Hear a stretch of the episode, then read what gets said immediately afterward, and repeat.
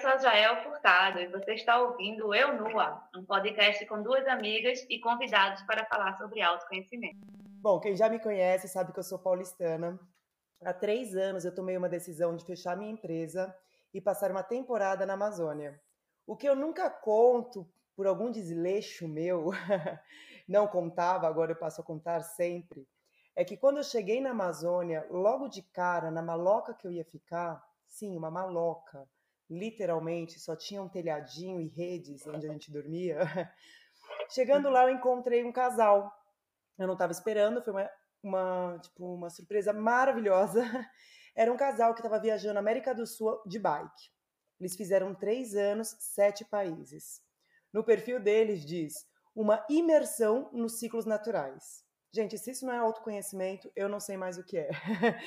então, hoje a Verônica, que é a companheira do Jay, uhum. mais conhecida como VV, veio aqui contar dessa aventura pra gente e dizer o que ela, o que ela aprendeu sobre autoconhecimento nessa jornada. Oi, VV, se apresenta pra gente, please. Olá a todos. Aqui é a Verônica, como a Bá falou, né, que a gente se conheceu aí naquela Amazônia maravilhosa. Estou é, feliz de estar aqui com vocês, de poder compartilhar um pouco aí da minha jornada, da minha experiência, né, em relação ao autoconhecimento, que é um processo constante, que eu acho que ele vai até as próximas vidas, se é que elas existem, né? É Mas estou muito feliz de estar aqui, muito grata por, pelo convite de vocês, de poder contar um pouquinho aqui dessa história. Que legal, Vê, brigadão, não tenho nem como agradecer. E eu queria saber, assim, que você contasse pra gente o início se existe se existiu algum ponto de despertar de ah eu preciso fazer alguma coisa eu preciso sair eu preciso se existe uma Verônica antes ah eu era super careta e de repente só aconteceu não sei conta pra gente onde começou como começou se teve alguma motivação e, e como que rolou Bom, para mim, assim, eu sempre tive comigo a viagem como uma ferramenta de autoconhecimento, né? Então, todo esse processo, para mim, ele aconteceu justamente durante viagens, né? durante o processo de estar em contato com a diversidade. É, e foi há uns cerca de oito anos atrás, que eu considero assim o que a gente chama de despertar, né? que é quando a gente realmente vira a chave principal, eu acredito, né? que é quando a gente escolhe entre a pílula verde e a pílula vermelha. É muito bom. Foi para mim exatamente há, cerca de oito anos atrás, quando eu estava vivendo uma experiência, né? Eu tinha decidido passar uma temporada fora do Brasil, que eu sempre fui fascinada para por culturas, né? Por, por conhecer novas formas de se viver, e sempre me fascinou. Tanto é que quando eu tive que escolher uma faculdade, eu escolhi a faculdade de turismo, né? E, e fui passar essa experiência de dois anos fora do Brasil, fiquei na Irlanda. E é um lugar que chove pra caramba, muita chuva, então isso já nos faz ter assim uma introspecção maior, porque normalmente a gente fica mais fechado, né, quando a gente está em lugares que chove bastante. E lá eu tive um contato muito grande com a diversidade cultural, com pessoas de nossa, inúmeras culturas, né, de vários países diferentes, de vários continentes diferentes.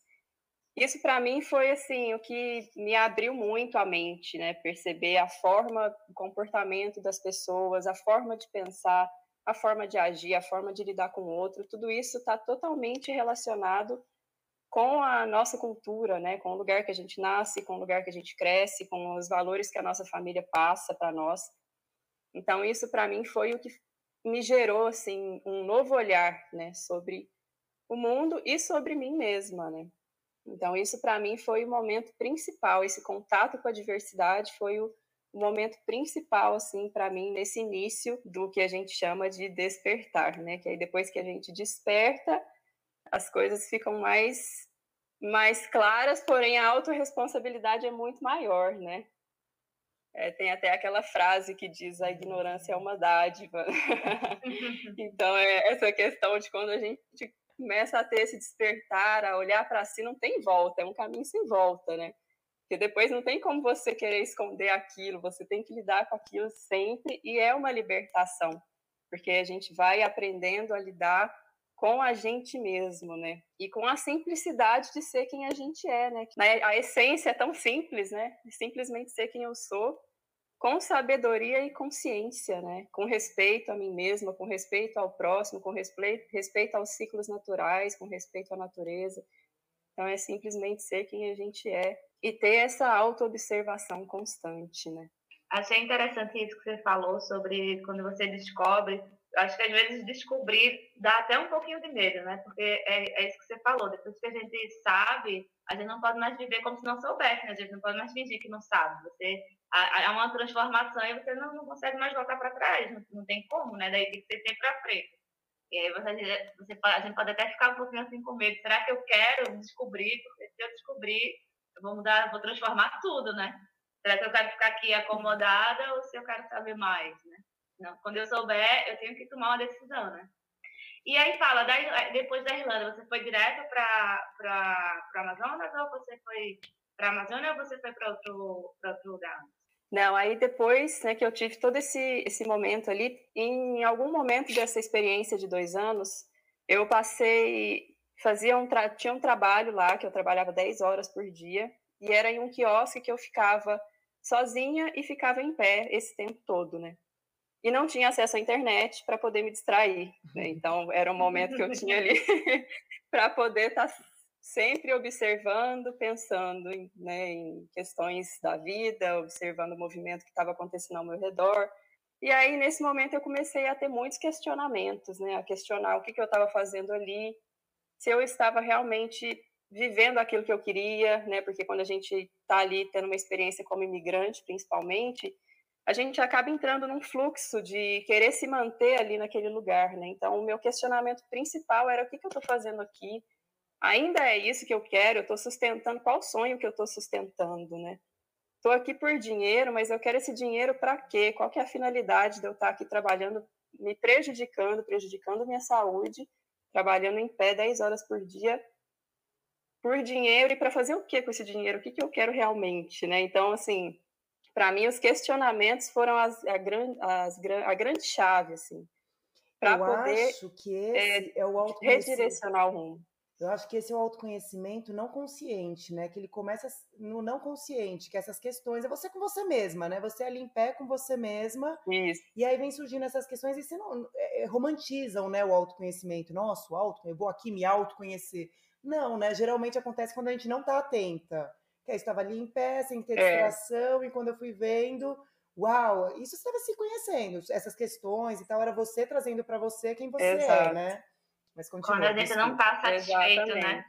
Exato. É. É aí que a gente começa os questionamentos, né? E aí, através desses questionamentos, eu resolvi é, mudar o, o rumo, né? Decidi que eu gosto, que eu queria realmente era voltar para o Brasil, que aqui estava o clima que eu mais gostava, as pessoas que eu gostaria de estar perto. E aí eu fiquei ali mais um tempo para me preparar para fazer um, um, mochilão antes de voltar e sair nesse mochilão assim aberta para na confiança mesmo do universo, né, para poder encontrar os caminhos que fossem é, vibrar naquilo que eu estava buscando, né. O único lugar que eu tinha certo que eu iria era fazer um trabalho voluntário num sítio um pessoal que trabalhava com alimentação orgânica, que foi algo que me chamou muita atenção na época. Então eu fui nesse sítio, né, e ali eu tive o contato com a permacultura. Para quem não conhece, é um termo que vale muito a pena pesquisar. Né? A permacultura é um sistema de planejamento que ela reintegra o homem com a natureza. E eu digo que é o manual de sobrevivência do século 21, né? Que ele traz para nós assim a, a solução de todo o mal que a gente está tá causando aqui como, como ser humano aqui no planeta, né? Ele traz para nós muitas soluções de como a gente pode viver em harmonia com o todo, em harmonia com a natureza, que é a nossa verdadeira essência, né? E através dessa experiência que eu, depois todo esse questionamento que eu tive, esse questionamento me levou a fazer essa viagem, né? Esse mochilão que foram por três meses, que me levou até essa experiência com a permacultura, que ampliou totalmente os meus horizontes, né? O, o primeiro princípio da permacultura é observar e interagir. Então, isso aí eu carrego comigo em todo lugar, né? Todo lugar que eu, que eu estou, até comigo mesma, né? Observar e interagir, o ambiente que você está, você primeiro observa, depois você interage com ele, entender como que o ciclo natural, como que os ciclos naturais funcionam, né? Observar como que você se coloca ali dentro daquilo que já tem um fluxo, né, de, de acontecimento ali. Então, como você se coloca dentro de tudo isso?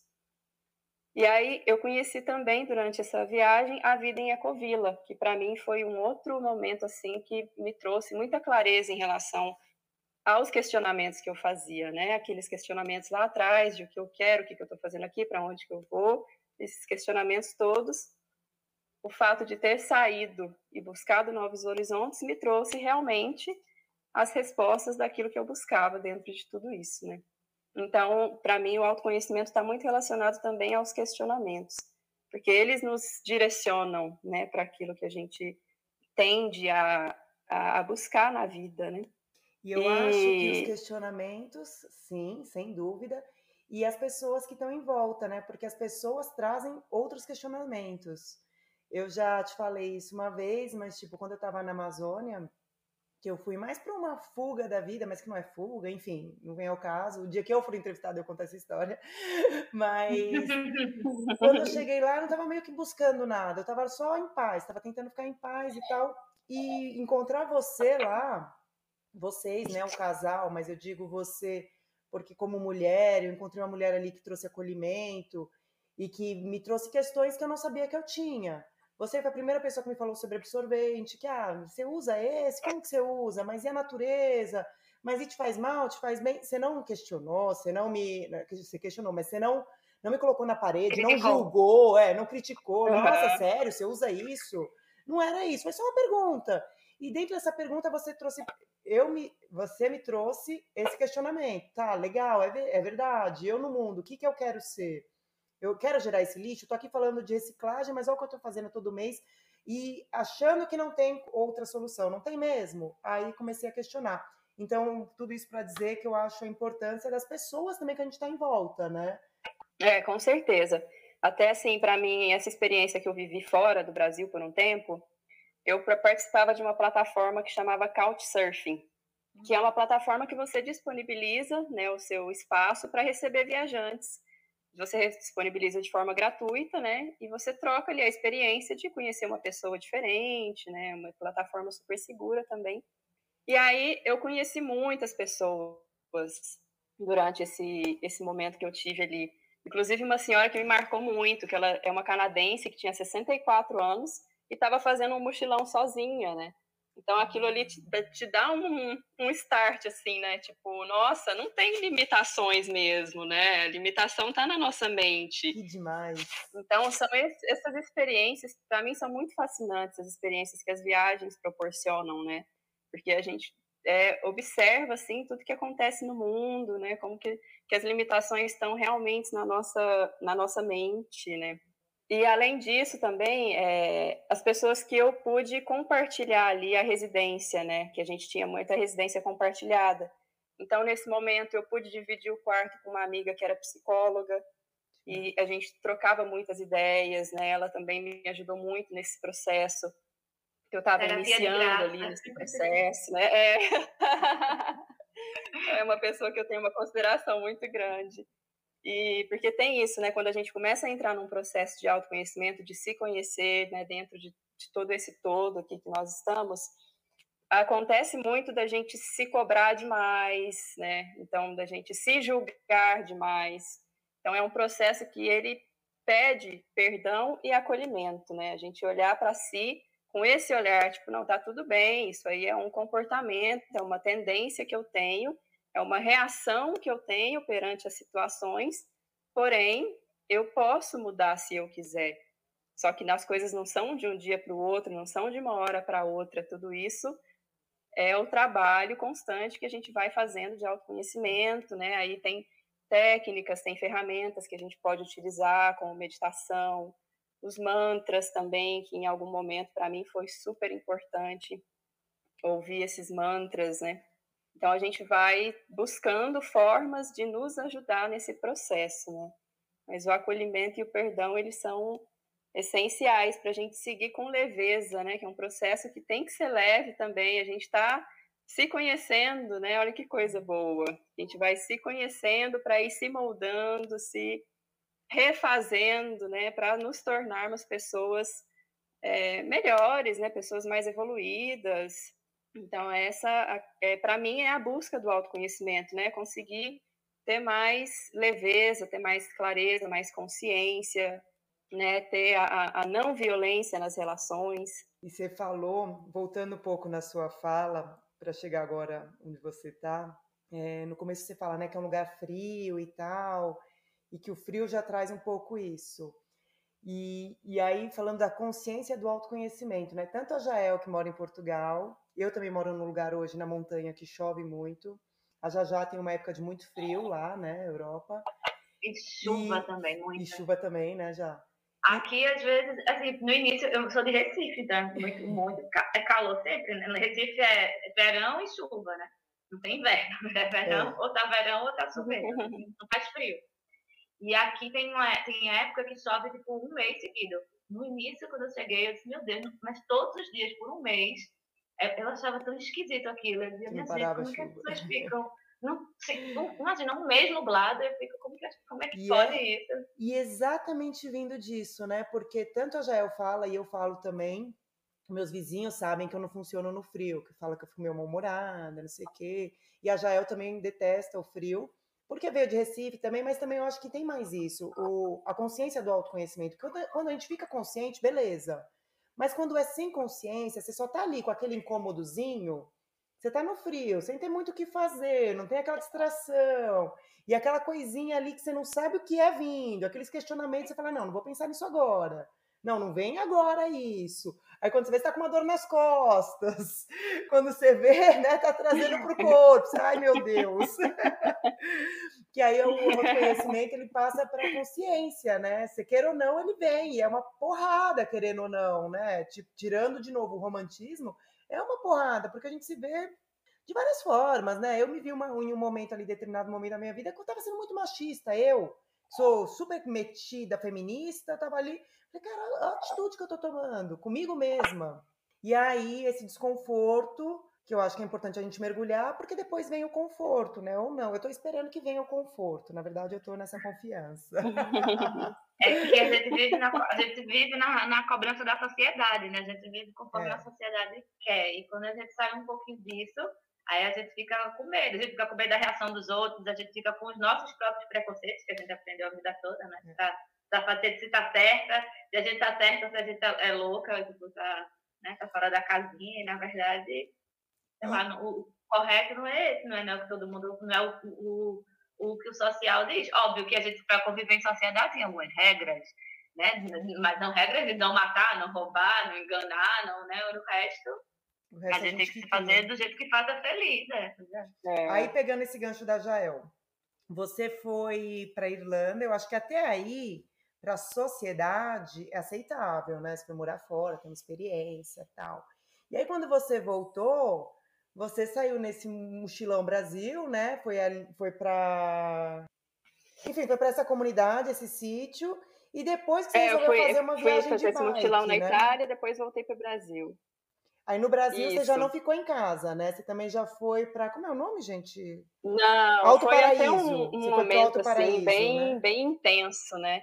Isso que quando falar. a gente sai, que passa dois anos assim vivendo uma experiência totalmente é, de amplitude, né? Que te, te expande, super expansiva.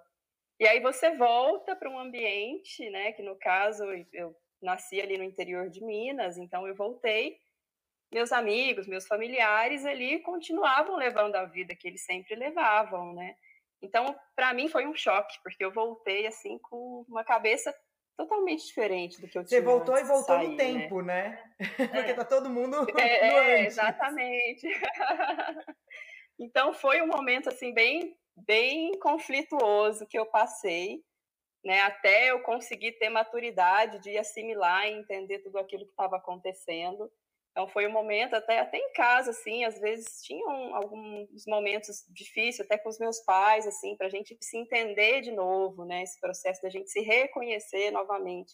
Claro que a essência era a mesma, né, a essência ali do amor, da família, era a mesma, mas realmente é lógico que eu voltei diferente, né? Fiquei dois anos vivendo uma experiência incrível, então Incrível no sentido assim de, conhecimento, né, experiência, exatamente.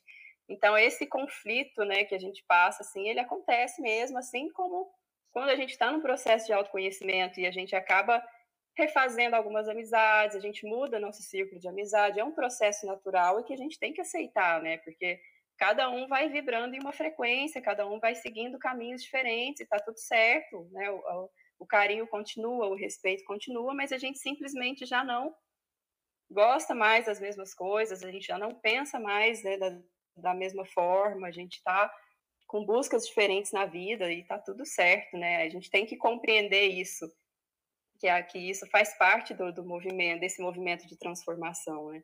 Então eu voltei, passei uma temporada curta assim lá em Minas, e aí já voltei nessa intenção de continuar seguindo o caminho de busca da vida em comunidade da permacultura. Então, o primeiro lugar que eu fui para isso foi Alto Paraíso de Goiás, que foi na Chapada dos Veadeiros, que foi um lugar incrível, né, com pessoas que já estão assim nessa caminhada há bastante tempo, né, mais voltada para essa vida, mais embasada na, nos ciclos naturais, mais embasada no, no respeito com a natureza, nessa transformação da, da, das nossas relações. Então, foi um lugar para mim também que eu aprendi muito, fiz muitas boas amizades. E foi lá que eu conheci o Jay, que é meu companheiro, né? E que a gente começou juntos a, a pensar nessa viagem de bike. Ele já estava planejando essa viagem há um tempo, também com foco em permacultura, em vida em comunidade. E eu fui para Alto Paraíso pensando também numa viagem com esse foco, porém eu não ia de bike, né? Eu ia de mochila porque até então eu não pedalava, né? Meu, meu pedal era aquele mais, mais simples, de pegar a bike, visitar um amigo, ir no mercado, ir para o trabalho de bike, coisa assim, bem, bem simples mesmo, né? Nunca fui essas, uma ciclista de percorrer longas distâncias. E aí ele me fez o convite para a gente fazer juntos essa viagem de bike, né? Eu vou te contar de novo. Eu vou fazer um parêntese. Gente, o Jay, que eu conheci eles, o casal, né? A VV e o Jay. A VV me trouxe muito esse olhar para o feminino, logo que a gente se conheceu. E o Jay é o cara que tudo dá, tudo dá para você fazer, tudo, tudo, tudo, tudo. Você quer uma roupa? Faz, velho. Por que, que você não faz? Não, porque eu vou comprar ali, mas faz. Então ele, e ele é um cara e não é de boca para fora não, porque você vê que ele age assim. Aí você chega lá, ele tá com dois pauzinhos na mão, Sim. quando você volta, ele tá com um fogão montado. então, o Jay é uma pessoa sensacional para todo mundo morar um tempinho junto. Agora, aí eu imagino que a Bebê falou: ah, eu, não, eu não ando de bike. Ele falou: não, anda sim, vambora. Mas são minhas palavras, né? Contando as suas, claro. É, não, ele foi um grande presente que chegou, inclusive, na época do meu aniversário, então foi um ah, grande que presente demais. que a vida me deu. Né? E é uma pessoa realmente sensacional. Inclusive, nós fizemos a nossa próprio quadro de bicicleta, né, durante essa trajetória toda. É e foi ideia conta. dele. Então, né? conta, pelo amor, é muito boa essa história. O Jay é demais. Olha, quebrou aqui o quadro, não tem problema. Olha aqui, Fiz aqui, vai ali. É o Magai, é o MacGyver da natureza, ele, não é? É isso. E aí nós nos conhecemos, né? E eu não não, não tinha assim essa, essa relação com a bike de fazer longas distâncias, então eu duvidava muito da minha própria capacidade de fazer uma viagem dessa, né? Mas é, depois de um tempo pensando, fui fazer um curso, inclusive de autoconhecimento, que chamava Recriando Sua Vida, e esse curso ele me trouxe vários insights, mais questionamentos de novo, né? Me trouxe muitas questões que me fizeram entender que não, tudo bem, se eu quero, eu posso. Só eu pensar como que eu vou trilhar esse caminho, né? Então eu voltei um dia, né? A gente estava ali, nos encontramos, eu falei, Jay, aí a viagem está de pé ainda, aquele convite? Se tiver, conta comigo que eu vou. e aí começamos a nos preparar, né? Foi um ano que a gente se preparou, fazendo academia, fui pedalando longas distâncias, né? Aprendendo também a, a esse comportamento na bicicleta, num trânsito mais intenso, né? Que a gente fazia muito isso em Brasília. E aí me preparei. Então, assim, essa essa decisão para mim e toda essa experiência, além de tudo que ela me trouxe na bagagem, é, ela me trouxe muito essa questão de superação, né? Superação de desafio e da gente perceber assim que nós somos capazes de fazer muito mais do que a gente acredita, né? As nossas limitações estão muito na, na mente, porque nós somos capazes de ir muito além. Nós que colocamos, né? Até subindo grandes, durante grandes subidas, assim, em regiões montanhosas, eu tinha duas escolhas. Ou eu falava, nossa, eu não vou conseguir, que isso, olha essa distância, olha essa altura, eu não vou conseguir. Ou eu falava para mim, não, eu consigo, sim, eu vou, eu tenho força para isso, eu me preparei para isso, se eu vou, vou chegar lá em cima, né? Vou parar umas 10 vezes, mas eu mas vai chegar, entendeu?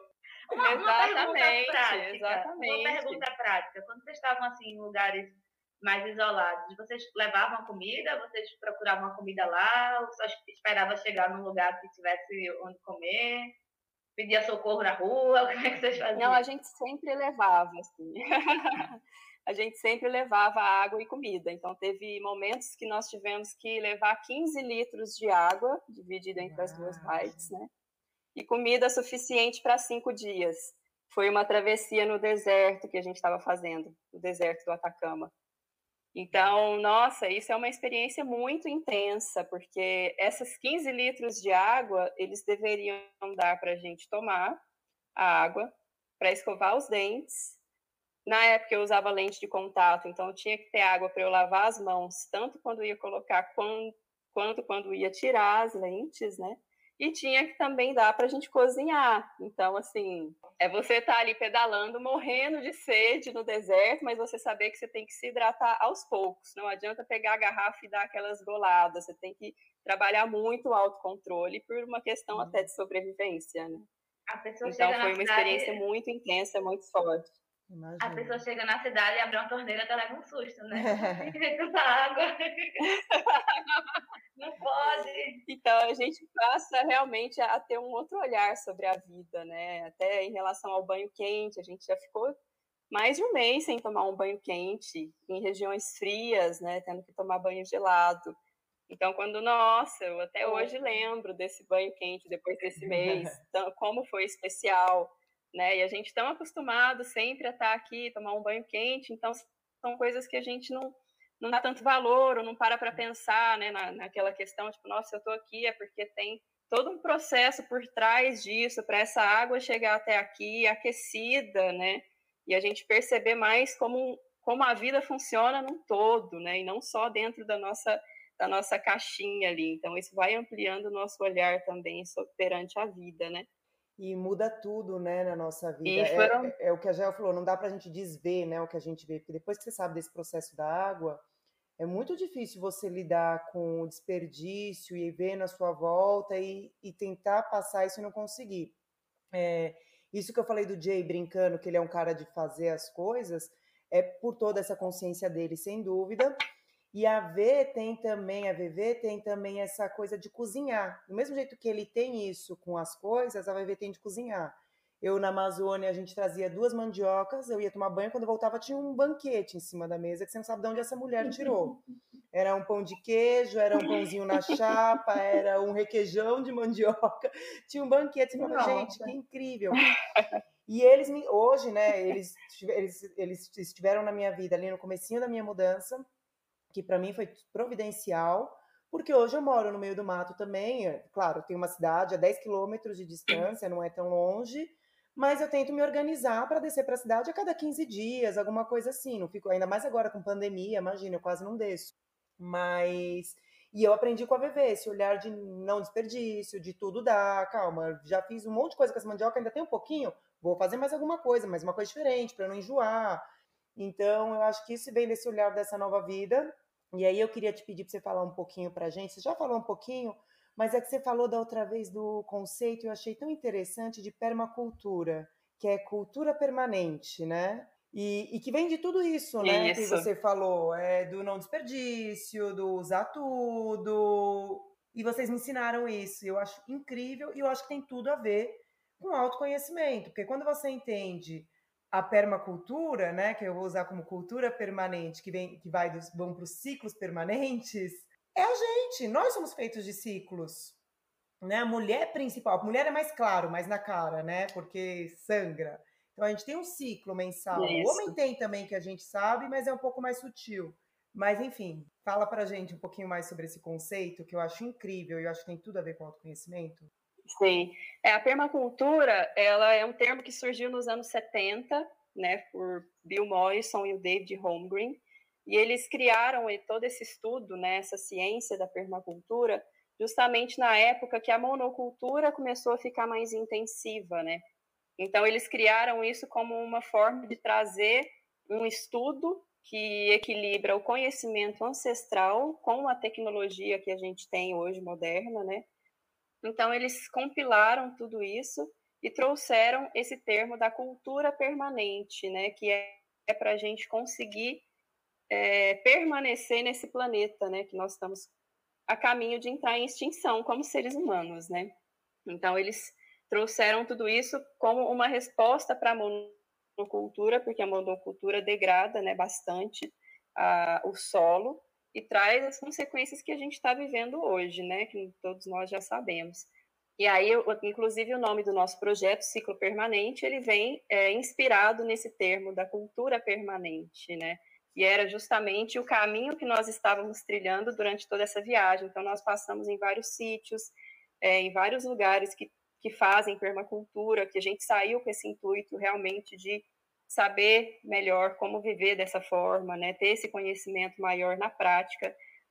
E, e, e, a permacultura é isso, ela reintegra né, o ser humano com a natureza, ela traz soluções, ela tem até essa premissa, né? O problema é a solução. Então, ela traz soluções para essas questões que a gente enfrenta hoje em relação ao desperdício de água, em relação ao desperdício de alimento. Então, ela nos traz né, essas tecnologias que a gente tem, a, captação da água da chuva, né? Como que a gente pode pensar em escassez de água com tanta água em abundância caindo do, dos céus, né? Então, existe a captação da água da chuva que a gente pode fazer e ter ali, principalmente para os momentos de seca, a gente tem ali é, vários, vários pontos de água já captadas e armazenadas, né? Então, ela traz também a questão do, da, do fechamento dos ciclos, porque nós somos animais também aqui nesse planeta. Então, a gente tem que fechar os ciclos, né? Então, a gente tem o saneamento ecológico dentro da permacultura. Então, tudo que a gente se alimenta vai voltar para a terra ou através do banheiro seco, que se transforma em adubo, ou através da bacia de evapotranspiração, que se pode se transformar em bananas, né? Que você tem um tanque ali que você planta as bananas, que elas evapotranspiram essa água que vai para ali, tudo sem os patógenos, é tudo um, um processo bem estudado, né, cientificamente, para que não aconteça de ter de nenhum patógeno estar tá ali na terra e subir para o fruto. Então, é um estudo, assim, que igual eu, eu coloquei anteriormente, né, que eu vejo como um manual de sobrevivência do século XXI, é um, um estudo que a gente tem que ter acesso mesmo para começar a incorporar, seja na cidade, seja no apartamento, seja no sítio, seja onde for. E principalmente a compostagem também, né, que quando a gente começa a separar os resíduos, a gente percebe que a maioria dos nossos, dos nossos resíduos são orgânicos. Então, esse resíduo orgânico, quando você coloca numa compostagem, em quatro, cinco meses ali, depois de que o processo se completa, você tem um adubo maravilhoso. Então, é um fechamento de ciclo incrível, né? Trazendo esse exemplo da, compostagem que se alimenta, coloca na composteira, esse alimento vira adubo, e esse adubo vai para a planta, que vai nascer, que vai germinar, que vai crescer, e vai se tornar novamente um alimento né, para nós, e aí a gente vai fechando ciclos, né? Isso é, é, um grande aprendizado que a permacultura me trouxe, transformou meu olhar, né, perante a vida, perante o todo, perante a natureza, perante a nossa própria natureza, né? E a beleza de você estar presente dentro de tudo isso, observando os processos, observando o tempo da natureza, né? Desde quando você planta uma semente, você vai acompanhando ali o processo dela, de você nutrir, de você dar o que ela precisa para ela poder germinar, né, para ela poder brotar, para ela crescer, igual eu, eu coloquei, né, da, da outra vez, assim como nós somos sementes também, né? Então a gente nasce nua, né, vem para esse mundo E aí o que a gente vai se transformar, seja numa flor, seja numa árvore, seja num cactus, né, seja qual uhum. for a nossa personalidade nesse mundo, vai depender de como a gente se nutre, né, por aqui, o que, que a gente se alimenta por aqui. Então, a gente tem essa total liberdade de escolha, né? Autoconhecimento está para mim está muito relacionado a essa liberdade de escolher o caminho que eu vou seguir, como que eu vou me nutrir, porque hoje está muito mais fácil ainda com essa quantidade de informação que a gente encontra na internet, né, nas, nas redes, tá? A gente tem muitas possibilidades. Então, dependendo do que cada um vibra mais, né, o caminho que lhe interessa mais, são inúmeras possibilidades para escolher como transformar esse processo, como se transformar, né? E embasado na num propósito maior, né, que a gente tem que pensar aqui como humanidade, qual que é o nosso propósito maior aqui como humanidade, independente de personalidades, né? Nós estamos aqui como, humanidade com qual qual o intuito, né? Qual que é a nossa função dentro de tudo isso? O que que a gente está fazendo aqui como seres humanos, né? Como que a gente pode viver e co-criar com tudo que já está e tudo que já é né, nessa natureza nossa passagem aqui, se a gente parar para pensar, é muito rápida, né? O, o, planeta Terra tem aí, sei, não sei os números, mas quantos bilhões de anos, né? E nossa passagem aqui, ela não dura nem 100 anos, se durar é, é muita saúde. então, nossa né? passagem aqui é muito rápida e muito breve para a gente achar que tem o direito de destruir, né? Que é o que, que a gente tem feito. Então, é, é um outro olhar também, não só para olhar para dentro de si, mas olhar para dentro de si, porque esse autoconhecimento nos leva ao conhecimento e observação do todo e de nós como um só, né? Então, é, é, a, a, é o caminho principal para a gente poder entender e observar tudo isso, né? E transformar nossa, nossas relações aqui como seres humanos. Que lindo, que lindo que é ouvir você falar. que lindo tudo isso. E eu acho que quando a gente se permite, né? Que é isso, quando você faz uma viagem aberta. Porque quantas pessoas também já não foram viajar e voltaram e, né, e voltaram para o sistema? É, não é uma crítica, né? É uma constatação, né? E, e tem pessoas uhum. que não, que aí voltam para dentro, fazem essa viagem interna e tal. E aí eu adorei. Esses dias uma amiga que mora aqui também, ela falou uma frase. Ela falou: ah, eu adoro quando minha mãe fala que eu vim morar no interior, porque eu penso no meu interior. A gente mora no interiorzinho, Ai, mas quando ela fala, eu vim morar no interior, ela, é, eu vim pro interior mesmo. então, eu acho assim, tem gente que vem só para o interior, mudar no, né, no uhum, universo da capital, sim. e tem gente que vai para o interior com a viagem, né?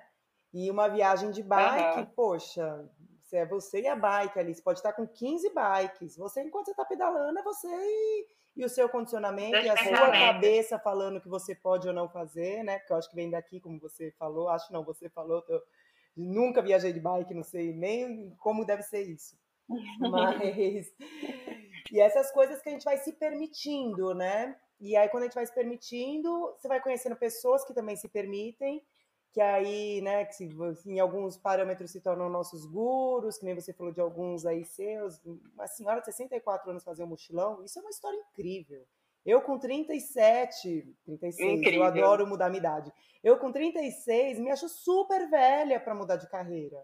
Então, uma ah, pessoa de 64 fazer um mochilão, pô, que lindo, tomara que eu com 64 possa é, fazer um também. É incrível, né? É. Exatamente. Então, são essas experiências, assim, esses contatos, né, com, com o outro, com a experiência do outro, ela sempre nos traz aprendizado, né? É. A troca que a gente tem, essa troca que nós estamos tendo aqui, já traz, né? Sempre tem um olhar diferente, sempre tem uma, uma troca, assim, que vai nos ampliando, né? A gente está aqui para estar tá nessa espiral positiva Exato. de de crescimento, né? Então, o processo da vida é esse, a gente vai sempre se expandindo, sempre se expandindo. E, é e a viagem também, ela me, me trouxe muito isso, a viagem de bike, né? Porque é esse processo constante, que eram pelo menos seis horas por dia pedalando, né? Para a gente se deslocar de um ponto a outro. E é você com você, lógico que assim, eu estava acompanhada, né? Tinha o Jay, mas era cada um na sua bike, cada um no seu pedal, cada um lidando com seus próprios desafios, né? É, facilita porque você tem alguém ali para compartilhar, você tem alguém para te colocar para cima quando você está meio para baixo, né? Então, essa é a, a maravilha de estar tá acompanhado fazendo esse, uma expedição dessa, né? Mas é um processo também muito, é muito pessoal de você estar tá ali superando seus desafios, de você conhecer o seu corpo, conhecer suas próprias limitações, né, suas próprias tendências e, e se perceber, né, se perceber inclusive tendo o outro como seu espelho nos momentos assim, naquele sol quente do meio-dia, você no auge do seu estresse, você tem alguém ali que acaba sendo seu seu espelho das suas reações, né? Total. Então, esse, essa experiência da bike, ela me trouxe muito, muita clareza, né? Muita autoobservação, né? Muita observação também do todo, muito contato com a simplicidade, tanto a simplicidade de levar o mínimo possível, né, desse minimalismo que a gente vive numa viagem como essa, porque a gente leva realmente só o que é essencial. Então eu aprendi muito sobre o que é desejo, o que é necessidade, né? porque Uau. eu levava só o que era extremamente necessário. Tinha até algumas coisas que eu levei, que eu tinha um apreço, falei, não, eu vou levar isso aqui, não sei se eu vou usar, mas eu vou levar. E aí, quando a gente começou a passar por regiões montanhosas, cada 200 gramas, cada 100 gramas, você percebe a diferença, né? Então, fui deixando muitas coisas para trás, né? Fui trabalhando também muito o desapego das coisas, porque a gente vai lidando com o que é realmente necessário, o que é realmente importante, né? No final das contas, com o mínimo que eu tinha de troca de roupa, que era realmente o mínimo, né? Eram duas trocas de roupas para pedalar e duas trocas de roupas para poder, né, sair, dar uma passeada, estar tá em algum lugar assim. Era bem o mínimo mesmo, né, que a gente carregava. E fui muito feliz nessa época, fui muito feliz.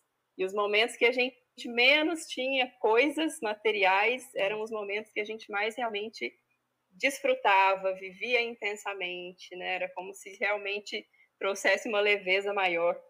Foi o que a gente teve de experiência, assim, né? A gente até ficava mais mais companheiro nos momentos de maior simplicidade, assim. Então, foi um aprendizado muito grande que eu tive em relação a, ao minimalismo da vida, né? Tanto minimalismo material quanto minimalismo de, de pensamentos, né, de padrões e de questões da vida, de simplesmente ser ali aquele momento, né.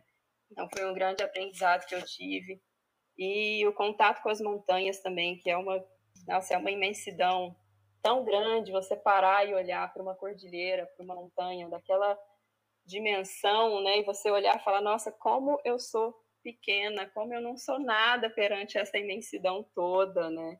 E aí a gente já começa a pensar no todo como um planeta, o sistema solar, o universo, e perceber realmente a nossa pequenez, né, no sentido de, nossa, quantos problemas que a gente cria, quantas questões que a gente se, se prende, né, para algo tão passageiro e algo tão pequeno, né, nós, cada um tem sua luz, cada um está aqui como uma centelha divina realmente, né? E a gente pode viver um potencial tão grande como humanidade aqui, né? Levar uma vida tão mais harmônica, tão mais feliz, tão mais interessante, tão mais saudável, que a gente precisa encontrar esse caminho de transformação, né? De realmente trazer esse esse novo mundo, né? Esse novo olhar, essas novas relações.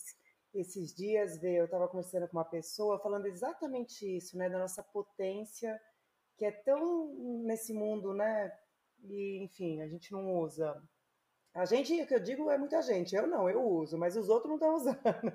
Não, eu tô brincando, a gente mesmo.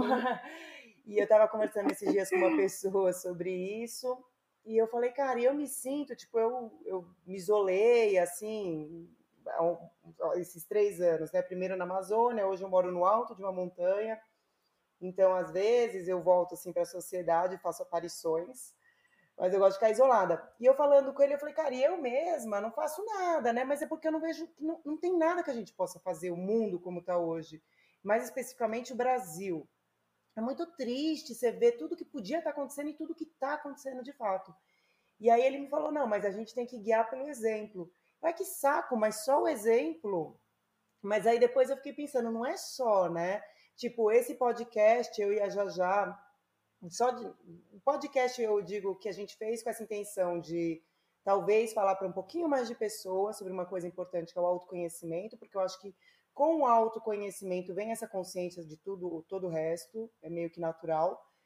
E mas o podcast é até egoísta da minha parte, porque para mim é maravilhoso, eu tô com a minha melhor amiga, falando com pessoas que a gente escolhe então, que a gente, né, teoricamente, goste, tem apreço, tem admiração. Aprendendo, né? Aprendendo, tá aprendendo. é. Falar, falar que eu estou fazendo isso pelos outros é ser muito egoísta, porque eu estou fazendo, eu estou me divertindo horrores.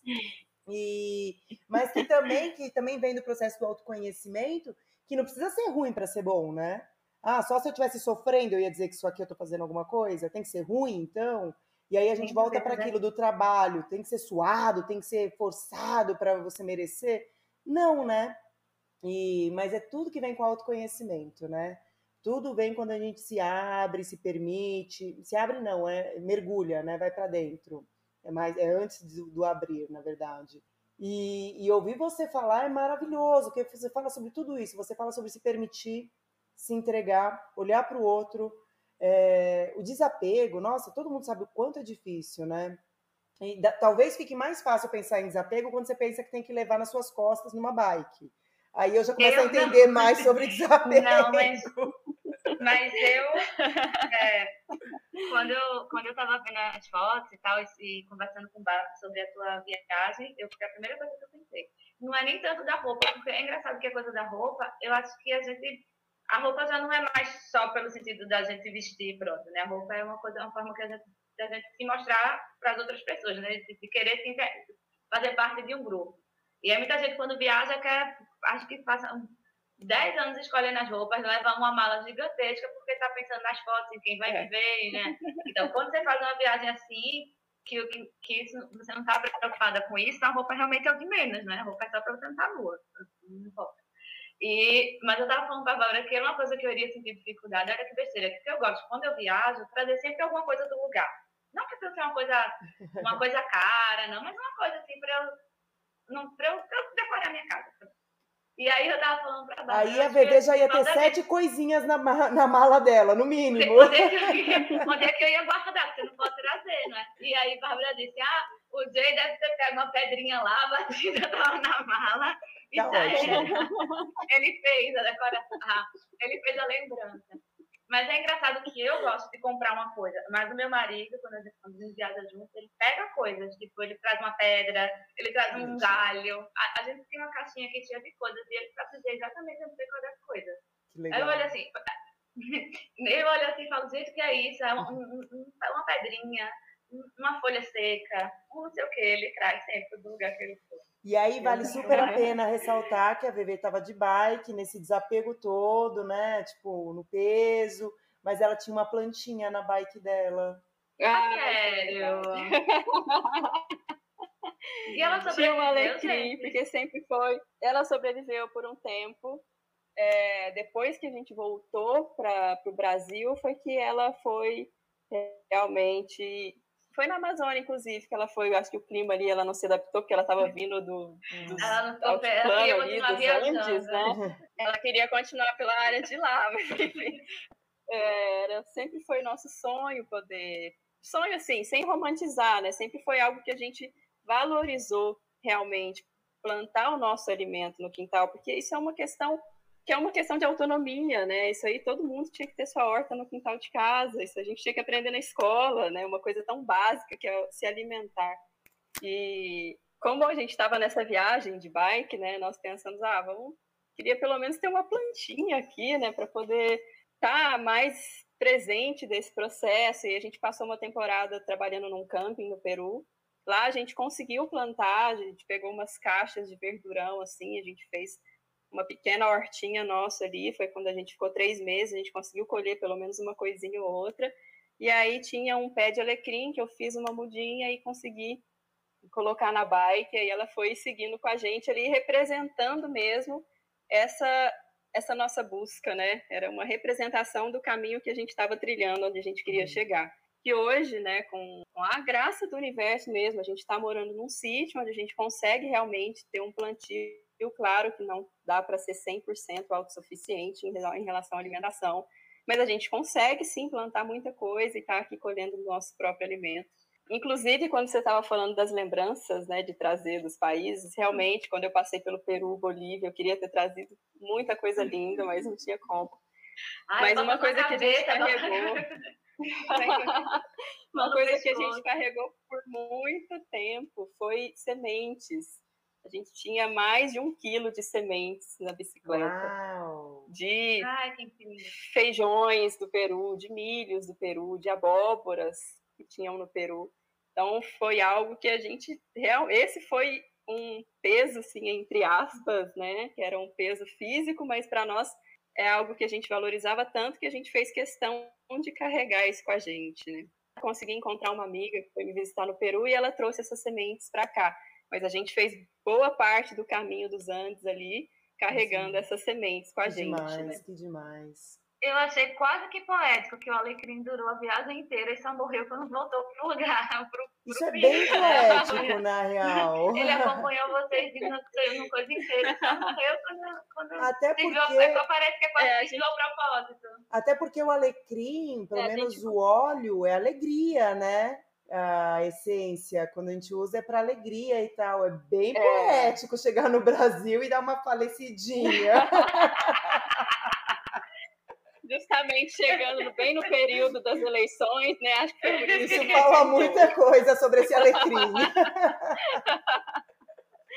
mas enfim, é, mas foi, foi bacana carregá-lo, assim, ele foi por partes da viagem só que a gente teve essa plantinha ali com a gente. E ele e o alecrim realmente é a planta dos, dos viajantes, né? Isso eu descobri depois, com a ah. grande sabedoria dos povos andinos que são super conectados, né, com as plantas. Uhum. Então, sim, são pessoas que me ensinaram muito as comunidades tradicionais andinas, vivendo ali na sua maior simplicidade e conexão com a natureza, né? Eles tinham pontos de observação dos ciclos naturais, do, dos picos nevados para acompanhar como que era o processo, o que, que acontecia quando estava começando o degelo, né? observar os astros para poder saber qual era a melhor época de plantio. Então são assim uma, são grandes professores que eu tive durante a caminhada também. São os, os povos tradicionais andinos e também os povos tradicionais amazônicos, né, que a gente pôde conhecer ali, né, Bah? Uhum. A gente uhum. aprendeu muito com eles também.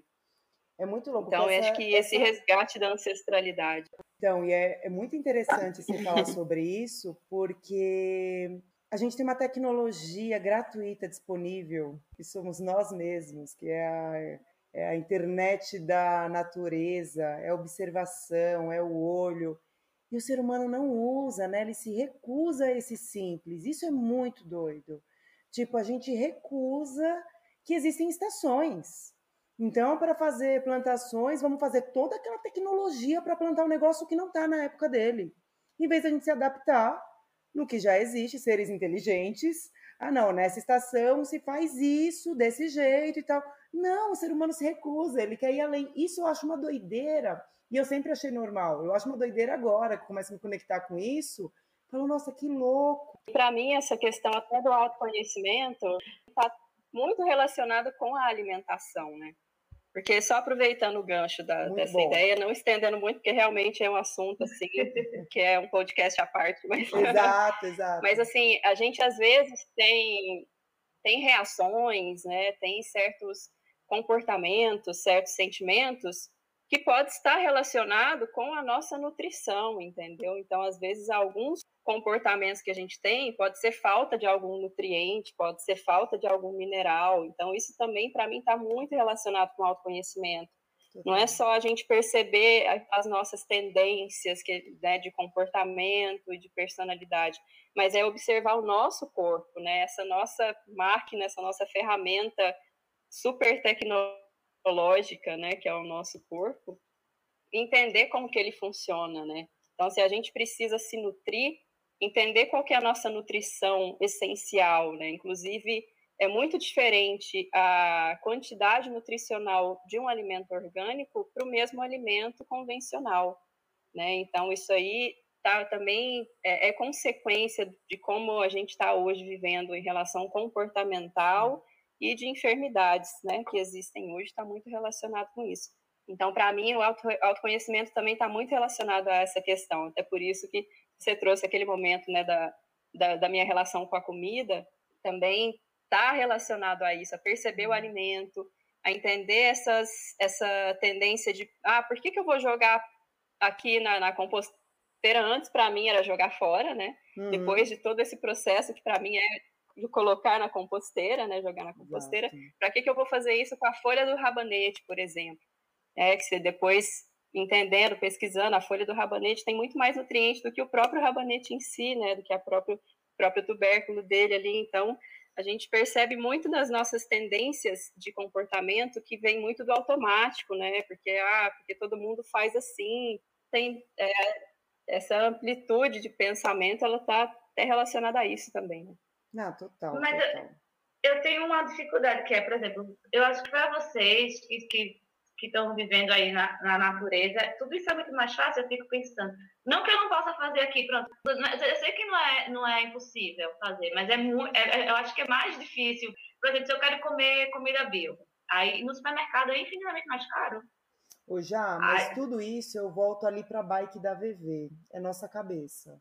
Porque, olha só, eu moro no mato, no mato mesmo, vocês estão vendo aí, o pessoal não está vendo, mas elas estão vendo aqui no, no videozinho, eu moro no meio do mato. E quando começou essa história de pandemia tal, eu criei quanto menos possível para a cidade. Então eu comecei a comer mais industrializado. Porque eu comecei a comprar um monte de coisa, eu ia fazer aquelas comprona mesmo e ficava aqui comendo. Aquela ah, papel higiênico. Não, isso é um absurdo. Mas aí, um mês atrás, eu acho mais ou menos, talvez um pouquinho mais, eu tava, eu tava meio desgostosa da vida, assim né, vendo um pouco sentido, ah, trabalho manual é legal, mas sério, né? E ah, eu vou um podcast, que legal, queria tanto, mas ai, para quê? E aí veio uma bruxona aqui, que ela aplica reiki, nossa, incrível ela. Me viu de longe, pediu para aplicar um reiki, eu, ah, legal, nunca fiz, vai ser demais. Deixei no final ela falou para mim: "Como tá a sua alimentação?" Ela falou: "Você tá com início de anemia. Você anda se sentindo desanimada? Você anda perdendo o sentido da vida?" Eu falei, não pode ser, isso não pode estar acontecendo. Porque né, a gente parte do princípio que as bruxonas inventam, jogam 50-50. Uma pessoa que veio pro meio do mato, viu que eu moro aqui, como uhum. ela ia jogar 50-50 que eu tô comendo mal? Porque já parte do princípio do que a Jael falou, uhum. já olha e fala, ah, ela come orgânicos tal, ela não ia mandar essa. Ou seja, uma bruxona, que aí uhum. já tô falando de outra coisa, mas vou voltar pro tema. Uma bruxona veio e falou que eu tava anêmica, ou seja, eu tava me alimentando super mal. E aí eu olhei para isso, eu falei, cara, que doida, né? O pessoal aqui vende orgânico, tem essa facilidade sim, que a Jael falou, não é mentira, é real. Só que na minha cabeça uhum. eu tava em outra chave. Então aí, aí eu virei minha chave e falei, que é isso, para. Aí comecei a comprar os orgânicos, comecei a cozinhar melhor, já tô ótima. Aí foi quando eu comecei o podcast, quando eu conversei com a Jael, convidei ela para o podcast, contei a história que eu queria fazer minhas encomendas já estão bombando, o ateliê tá cheio de coisa, tava vazio. Então, ou seja, uhum. o combustível é super importante. Só que eu vinha nessa cabeça do sistema Total. que, ai, gente, só comer, tá entendendo? Tô comendo, ai, tô comendo não. bem, mas não era bem. Então, eu entendo que na cidade é mais difícil, mas eu quero dizer assim, que o primeiro é na nossa cabeça. Quando a gente vira a chave, estejamos onde estiver, mais fácil ou mais difícil, rola. Eu tenho um amigo ah, também em São Paulo que mora com 40, em 40 metros quadrados e tem uma horta maior que a minha, que é aqui. Ai, mas eu já tentei fazer. É As dele. minhas morrem todas. Eu tenho muitas plantas em Não, casa, eu, eu adoro plantas. É um As minhas desafio. plantas vivem, lindas. E agora aqui tá primavera, vai ficar vendo as florzinhas nascendo, eu fico, fico vendo o rolinho da planta. Eu, Ai, meu Deus, um rolinho, uma alegria. Todo dia vou olhar, estou é, bem. Mas... Sabe? Mas a tipo, horta morre toda. Nada sobre É isso, mas nada. é. Um alecrim na minha, não, alecrim na minha casa. Alecrim, coitado, nem, nem, nem sonha. Mas e... vamos lá, vamos lá, vamos lá, que a gente já está em uma hora. E esse papo de horta dá uma vida, que eu moro no meio do mato e não consigo fazer horta. Isso dá, dá uma vida. É, assim, até, até a gente conseguir ter uma horta bem estabilizada, assim, foi, Foi um processo, nós perdemos muita, muita hortaliça, né? A gente às vezes era 11 horas da noite, a gente estava indo atrás de formigueiro, porque as formigas estavam comendo tudo. Ai, horrível. Entendeu? Então é, tem tudo isso. tudo isso faz drama. parte do processo também, né? Mas, mas hoje, assim, hoje está tudo muito facilitado em relação ao acesso à informação. Só que tem que querer realmente, porque é um processo né, de observação, é um processo de aprender com o próprio tempo da natureza, né? Porque você, é. não adianta ter ansiedade, você tem que colocar ali, esperar o tempo dela, aprender a fazer associação para você ter sempre aquilo que você gosta, né? Então é um processo de aprendizado, de observação mesmo e interação, né? Como o primeiro princípio da, da permacultura. Lindo. E, e, e assim, é muito essa questão do, do, do, aprendizado, né, de si mesmo e do todo através da observação, né? Porque tudo isso faz a gente olhar também com mais calma para nós mesmos, observando esse tempo das disso, coisas. Né? É, exatamente.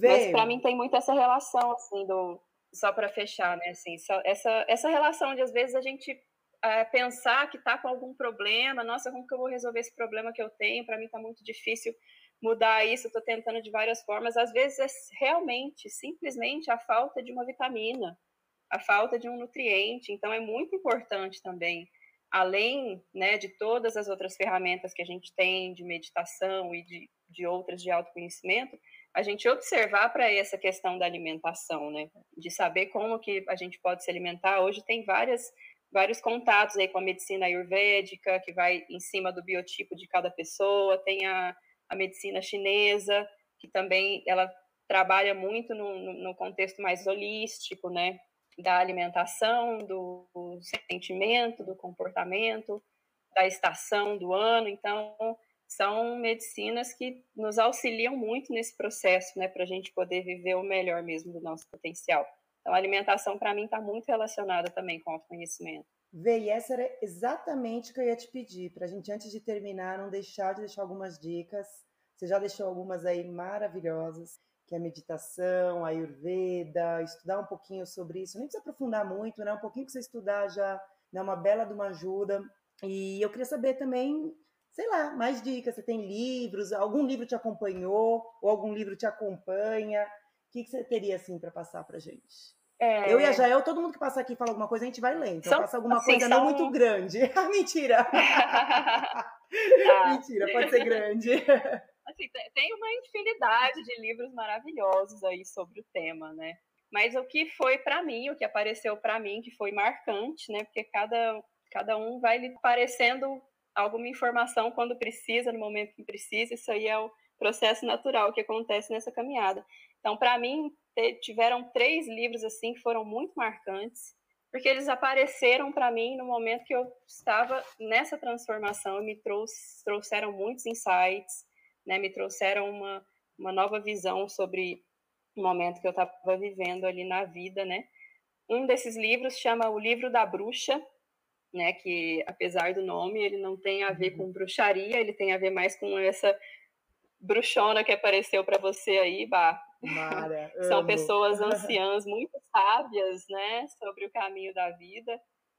Então é um livro que ele fala muito sobre as nossas percepções, né, perante as situações da vida e a nossa opção de escolha, né, é, perante a isso, né? A gente pode escolher como a gente vai olhar para a mesma situação. Então ela traz muito essa observação para nós sobre as percepções, né? Sobre mudar um pouco a forma que a gente vê as coisas. Então o livro da bruxa, ele foi que apareceu para mim assim nesse momento, que foi muito importante, muito marcante.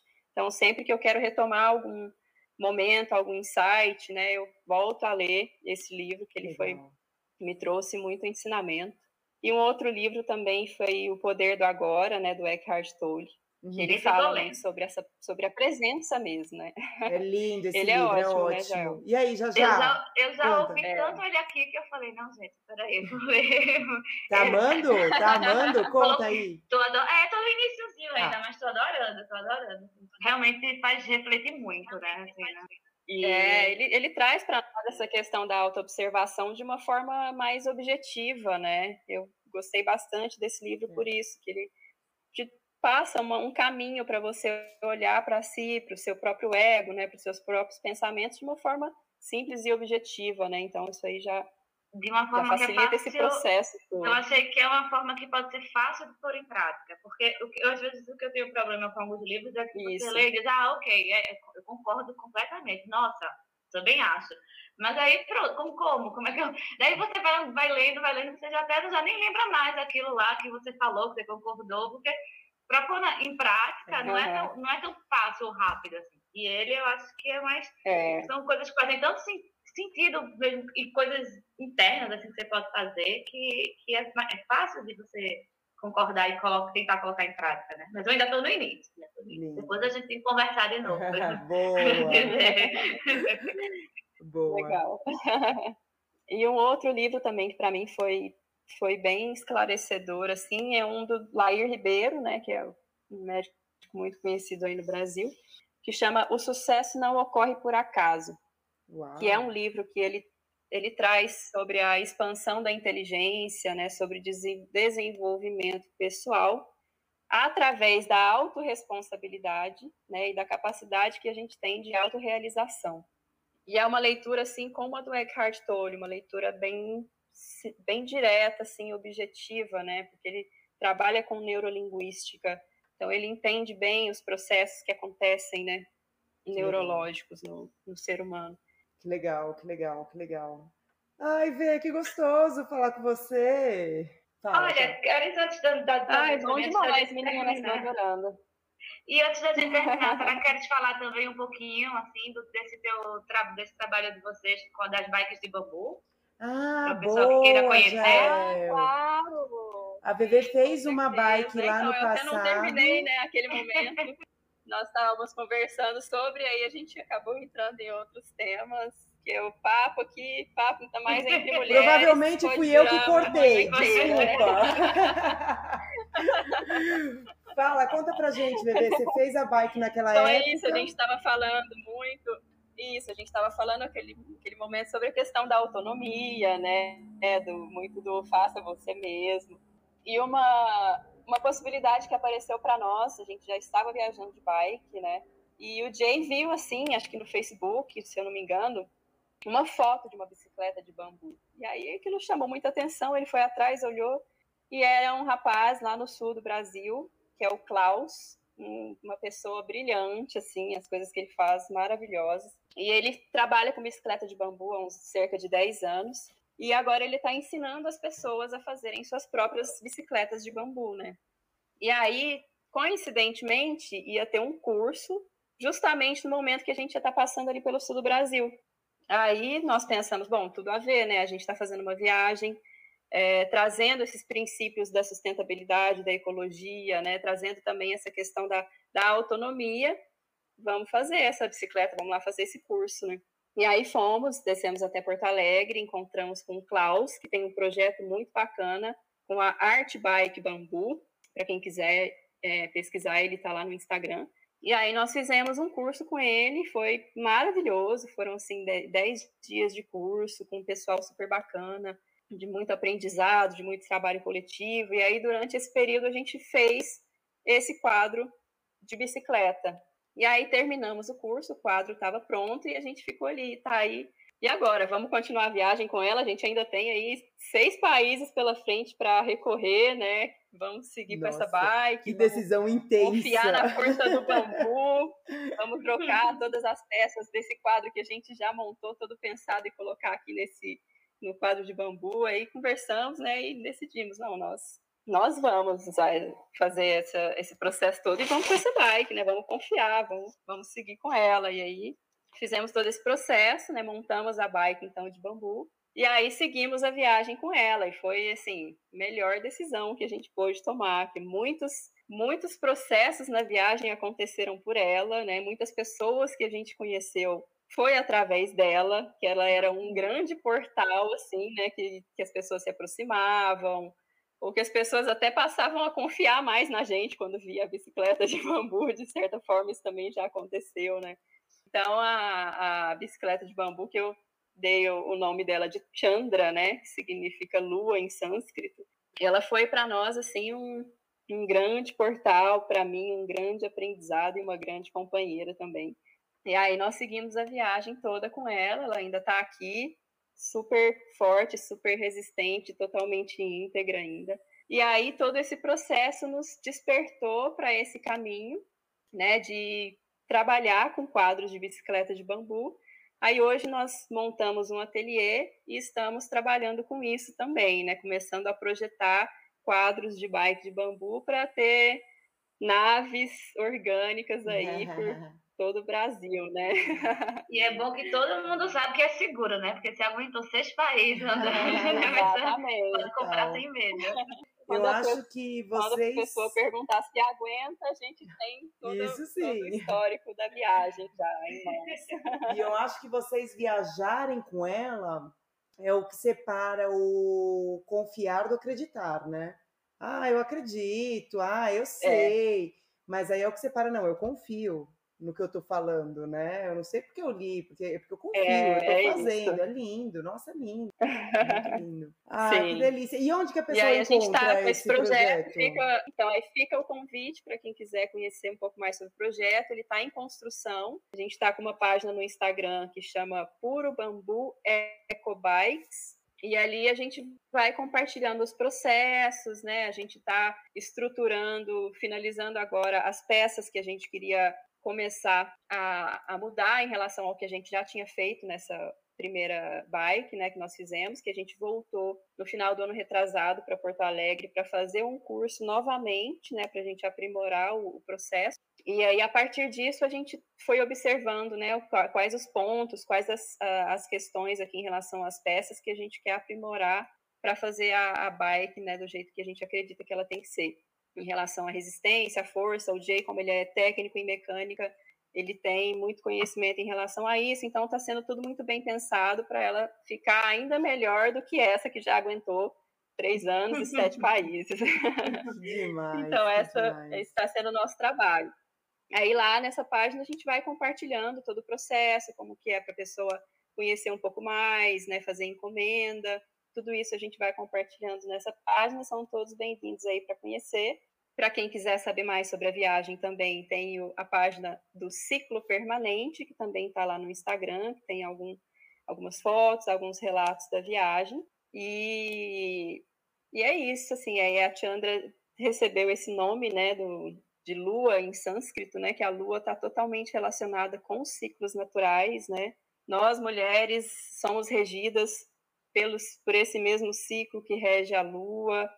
Né? O sistema de plantio é regido pelos ciclos lunares também. Inclusive, é uma outra ferramenta maravilhosa de autoconhecimento, né? A gente poder perceber como a gente é, se relaciona com esses ciclos, como a gente muda nosso comportamento de acordo com a, com a fase da Lua, ou de acordo com a estação que a gente está no momento, né? Também é um outro, uma outra ferramenta maravilhosa de autoconhecimento. Alta tecnologia, alta tecnologia, incrível. Eu vou até aproveitar e eu mesma vou dar uma dica. Natureza é tecnológica. A Jael, você falou, né, sobre o sobre o livro e a Jael comentou, né, que a, a autoobservação fica na prática mais, mais, mais objetiva, né? Com o livro quando ele é mais bem, quando ele é bem escrito, mais bem uhum. E eu li Natureza Íntima, é um livro da Maria Barreto, que foi uma chave para mim, uma virada de, de confiar na lua, porque antes eu acreditava. Ah, claro, eu sei que ela muda a maré, claro que ela mexe comigo. Ah, sei disso. mas e na prática, que é o que a Jael falou, né? Mas como que eu levo isso para a prática? Eu li, achei legal, mas e daí? E a Maria Barreto, nesse livro, Natureza, Natureza Íntima, ela coloca na prática. E é lindo. E é lindo de viver. Porque até aquilo que eu falei, às vezes você está desanimada, que não era o caso, meu caso ali era alimentação. Mas rola também no mês, aquela semaninha que você está mais desanimada, e depois você está mais produtiva na outra, depois. E eu passei grande parte da minha vida achando que eu era bipolar. Falei, cara, eu tenho um problema seríssimo. Porque eu acordo com mil planos no dia, e no outro dia eu acordo sem saber para que, que eu estou vivendo. E quando eu li o livro da Maria, quando eu me conectei com isso, não é que muda nada, não muda nada, eu continuo bipolar. Mas agora eu sei o que é. Falar, ah, acordei tão né? desanimada, né? aí eu paro, penso ali no meu ciclo, faço é um uma conta, vejo qual a lua que tá né? no céu, falar, ah, danada. Você se, per... você se perdoa, né? Ok, tudo bem, é, eu estou assim, né? tudo bem, bem. quer saber o que eu vou é. fazer? Vou tomar um chocolatinho quente hoje, amanhã eu acordo melhor. E é isso. É que também, né? É que também com essa coisa de Instagram, Facebook, que todo, ninguém, ninguém, ninguém mostra, ninguém tá triste, né? Tá todo feliz, e você começa também a achar que você tem que estar sempre é. alegre, ou sempre bem, ou sempre acontecendo coisas incríveis na vida, né? Porque a vida do Instagram é exatamente o oposto do autoconhecimento, né? Sim, é, é, é só para mostrar, né? Só o exterior. Eu já é. tive, agora não, né? Mais nova, eu já tive coisa assim de dizer, minha, minha vida é um lixo, não é possível. As pessoas são cheias de.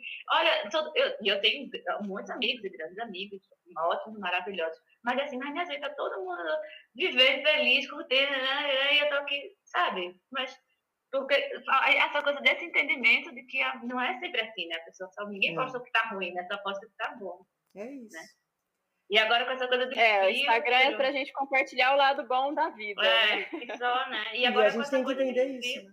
Mas é isso, Bá, que você falou, eu também tinha muito esse processo, né, de me cobrar, tipo, nossa, mas eu tava tão animada, tão assim expansiva semana passada, cheia de ideias, né, querendo criar, colocar esses projetos em prática. Aí passava um tempo, ah, eu queria ficar só na minha, assim, quieta, não queria muita interação. Aí vinha aquela autocobrança, tipo, nossa, mas o que está acontecendo é. comigo? Né? E para mim essa questão de entender como os ciclos lunares influenciam em nós, né, nos nossos próprios ciclos, para mim me trouxe muita clareza sobre isso. É igual você falou, não quer dizer que eu vou deixar de ser bipolar, igual você Continuo. colocou. Mas quer dizer que eu vou ter mais consciência sobre os processos e vou saber qual que é, o que eu, que, que eu posso fazer de melhor para mim naquela, naquele momento, né? É e a coisa que diz o livro... esse momento. E a coisa que diz o livro, né? Que é vir um pensamento e você ri do pensamento porque você já sabe que aquele pensamento não é você, que é só um momento. Olha, tá vendo como eu estou é isso, Muito estou bom, já. Esse livro é sensacional. e é, é, exatamente isso, é deixar, tá, ok, isso aí é um momento, não sou quem eu sou, isso não me domina, não é? E, e vambora. Total, é. é isso. Bebê, super obrigadíssima. Amei esse bate-papo. Já é o estar com você é sempre um eu prazer. Eu que agradeço, menina. Adorei também. Adorei. Louca para fazer uma viagem dessa. Acho que eu não tenho coragem. Gostaria muito. Hein? Viagem boa. Jael, vamos fazer um plano para quando nós tivermos 64 anos, nós fazermos o nosso mochilão juntas. Nosso sonho de viajar Ai, juntas. Eu, eu, não sei como é que Maravilha, vai ser. meninas. Olha, não sei. Esse mochilão eu acho que vai ser da casa para praia. Não vai? Mas Muitíssimo pronto, obrigada. então eu vou aí buscar uma bicicleta, vou até a casa da Baia, a gente vai lá Bem pegar mesmo, meninas, estão super convidadas para vir aqui nos visitar, passar um tempinho aqui com a gente. Vou amar. Escolher os bambus que vocês querem aí para a bike de vocês. Ai, eu vou amar. Gente, é isso. Muito obrigada a todos que é ficaram é até eu agora. Eu super agradeço pela, pelo convite de vocês, né, por poder compartilhar assim, um pouco da, da minha história, da minha experiência, né? Que é um processo aí que todos nós estamos passando. É um processo que está latente, né? Que bom uhum. que ele está aí latente em todos nós, que a gente está realmente precisando de uma grande transformação aí nesse, nesse mundão. Isso. E é isso, né? Podcasts, essas trocas, esses encontros, né? essa maravilha do compartilhar é o que vai nos ajudando aí a, a seguir toda essa caminhada através da, exemplo, da né? experiência né? um, umas das outras, uns dos outros, né? A gente vai crescendo e, e aprendendo e se interrelacionando é por aí. Então, eu super agradeço é. essa oportunidade. Para mim foi um grande prazer estar aqui com vocês, tá? Obrigada. E também amor. agradeço a todos que disponibilizaram um tempinho aí para ouvir nosso bate-papo. Muito obrigada. Beijos, beijos. beijos Bom beijos. dia, boa tarde, boa noite.